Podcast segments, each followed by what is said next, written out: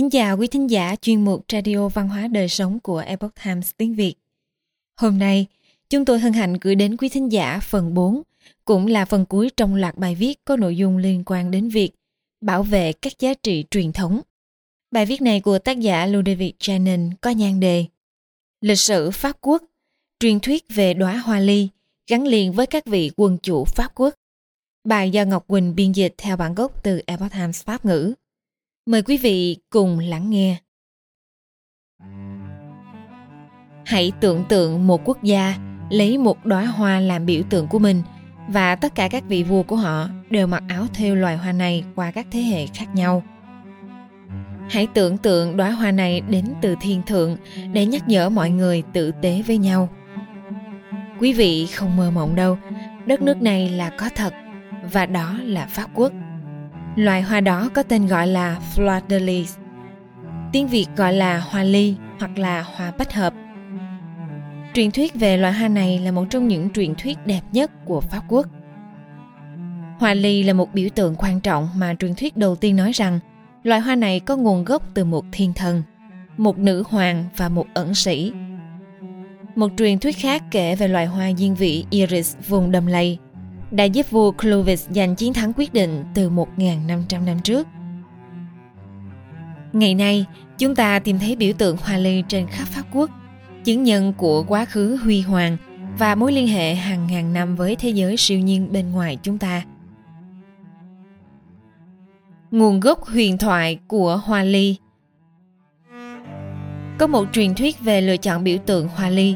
Biểu tượng này đã được chọn vào cuối thế kỷ thứ năm vào thời điểm diễn ra lễ rửa tội của vua Clovis và sự ra đời của Pháp quốc. Cho đến lúc đó, các vị vua tộc người Frank vẫn mang các biểu tượng mang rợ làm biểu trưng như cho hình con cóc hoặc hình lưỡi liềm trên quốc huy của họ. Truyền thuyết đầu tiên xuất hiện trong tác phẩm của nhà sử học và nhà lưu trữ người Pháp ở thế kỷ 17, Antoine Solu. Trong một bài thơ bằng tiếng Latin, nhân dịp xuất bản dịch thuật Thành phố của Chúa của Thánh Augustine. Nhà sử học kể lại rằng, thiên thần đã thổi vào tai của một ẩn sĩ sống gần một dòng suối trong khu rừng Kria, rừng Mali hiện tại. Biểu tượng hoa ly Thiên thần trao cho ẩn sĩ đó một chiếc khiên có ba bông hoa ly màu vàng trên cánh đồng xanh để thay thế huy hiệu của vua Clovis. Vị này là người thường xuyên cầu nguyện cùng với nữ hoàng Clotilde đã kể cho bà nghe về những điều nhìn thấy siêu thường Truyền thuyết này được minh họa trong kiệt tác Thời gian của Bedford vào năm 1415 theo yêu cầu của vua Louis nước Pháp, con trai của vua Charles thứ sáu và là người bảo trợ cho nghệ thuật nổi danh. Chúng ta thấy vị ẩn sĩ đang kính cẩn quỳ một gối trong ánh sáng trước Clotilde để trao cho nàng huy hiệu với ba bông hoa ly. Kể từ khi kết hôn với vua Clovis, Nàng Clotilde không ngừng phiền muộn về niềm tin mang rợ của phu quân và cố gắng khiến chàng tin vào một vị thần nhân từ hơn là một vị thần chiến tranh. Sau khi nhận được thư mà nàng coi là một món quà từ thiên thượng, Clotilde nhân lúc cuộc đấu tay đôi giữa vua Clovis và một thủ lĩnh mang rợ, đã đổi quốc huy của chồng thành quốc huy có ba bông hoa ly. Trong kiệt tác của Bedford, chúng ta thấy nữ hoàng ngồi cạnh vua Clovis một cách hiền từ và chỉ cho vua xem quốc huy. Mặc dù miễn cưỡng nhận lấy, nhưng vua Clovis cảm thấy sức mạnh được nhân đôi, điều mà ông chưa từng thấy trước đây. Chứng kiến về sức mạnh bí ẩn này trong trận chiến, nàng Clotilde giải thích với vị vua trẻ rằng chính việc lựa chọn những bông hoa ly đã mang lại chiến thắng cho chàng. Hoa diên vị vàng của đầm lầy đã cứu đội quân của vua Clovis khỏi người Visigoth. Một truyền thuyết khác, không kém phần mơ mộng, được nhà sử học Louisia thuật lại vào đầu thế kỷ 20.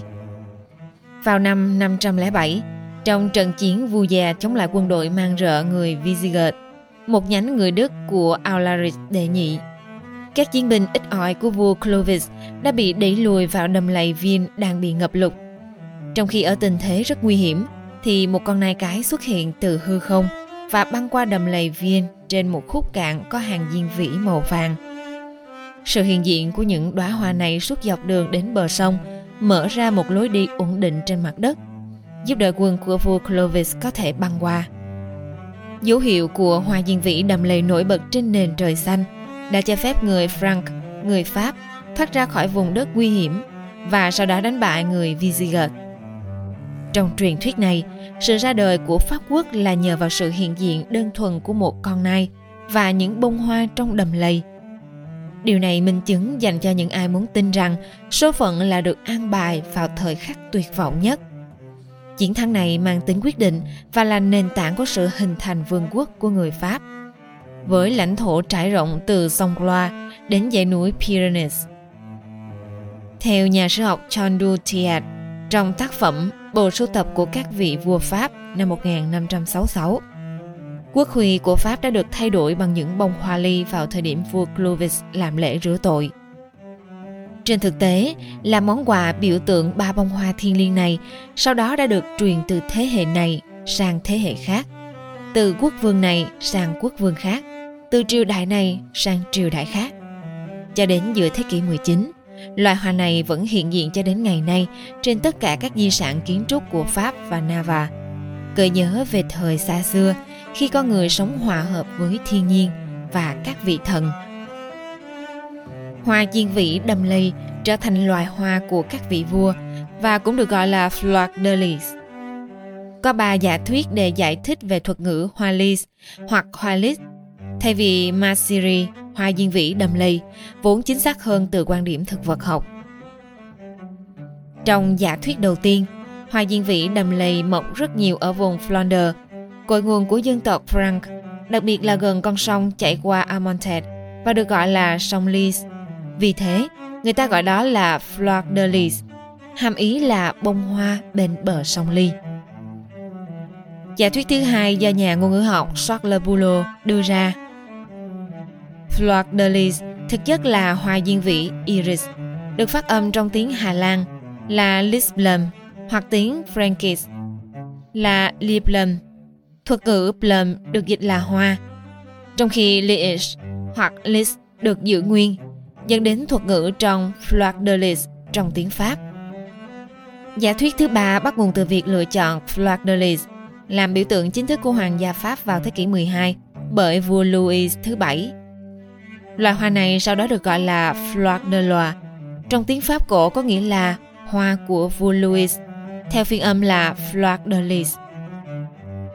Biểu tượng Fleur de Lis trong suốt 1.500 năm lịch sử Pháp quốc – ngay từ khi ra đời, Vương quốc Pháp đã đóng dấu vận mệnh của mình trong mối liên kết hoặc hoài nghi với thần thánh. Trong hơn 12 thế kỷ, biểu tượng Fleur de Lis được coi là một món quà từ thiên thượng, được các vị vua cũng như người dân đều yêu thích.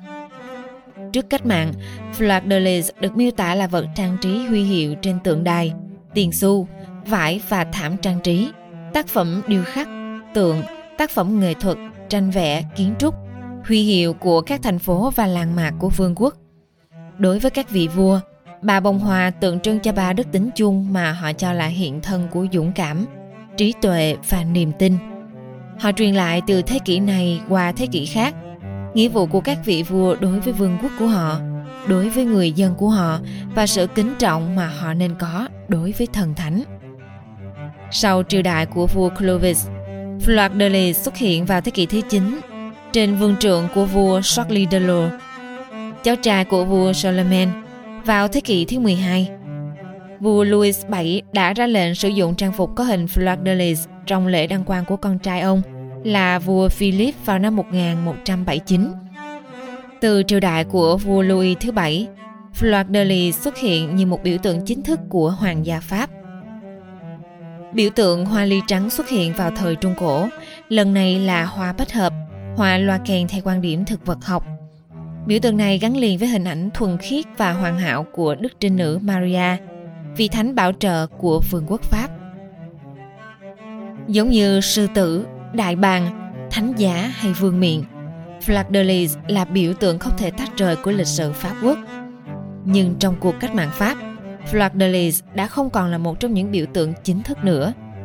Mặc dù được phục hồi dưới thời khôi phục chế độ quân chủ, nhưng biểu tượng này chính thức bị xóa bỏ hoàn toàn sau cách mạng tháng 7 năm 1830, khi vị vua cuối cùng của Pháp, vua Louis Philip chấp nhận lá cờ ba màu làm di sản của quốc gia này. Thông điệp vượt thời gian của Fleur Trong thế giới hiện đại, sự kết nối của chúng ta, chúng ta ngày càng bị ngắt kết nối với bản chất tâm linh của con người, những truyền thuyết và câu chuyện của nhân loại. Tuy nhiên, truyền thuyết vẫn hiện diện ở đó để nhắc nhở chúng ta về cội nguồn và tương lai của chúng ta có phải biểu tượng Hoa Diên Vĩ đã được một thiên thần mang đến cho vua Clovis vào thế kỷ thứ năm? Hay câu chuyện không kém phần huyền bí về con nai và bông hoa vùng đầm lầy đã giúp đem lại chiến thắng quyết định khai sinh Pháp quốc? Mọi người nên tin vào phiên bản lịch sử của chính mình và hãy nhớ rằng Fleur de Lis, loài hoa ở khắp mọi nơi trên đường phố và làng mạc Pháp quốc – mang giá trị gợi lên quá khứ huy hoàng và niềm hy vọng trường tồn cho tương lai. Một tương lai tốt đẹp hơn. Tất nhiên, điều này phụ thuộc vào việc ta tin vào phiên bản nào của câu chuyện. Quý thính giả thân mến, chuyên mục radio văn hóa đời sống của epoch times tiếng việt đến đây là hết. Để đọc các bài viết khác của chúng tôi, quý vị có thể truy cập vào trang web epochtimesviet com. Cảm ơn quý vị đã lắng nghe, quan tâm và đăng ký kênh. Xin chào tạm biệt và hẹn gặp lại quý vị trong chương trình lần sau. Kính chúc mọi điều bình an và tốt lành đến quý vị cùng người thân.